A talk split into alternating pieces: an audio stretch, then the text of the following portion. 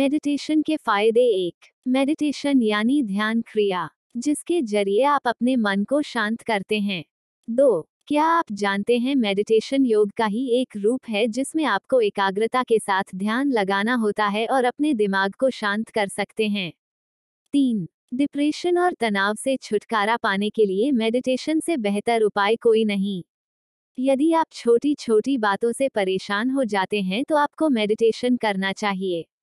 चार, जिन लोगों को बहुत अधिक गुस्सा आता है, उन्हें मेडिटेशन करना चाहिए। इससे उन्हें अपने गुस्से पर काबू पाने में मदद मिलेगी। पाँच, स्वस्थ तन, मन और सकारात्मक सोच के लिए मेडिटेशन करना बहुत ज़रूरी है।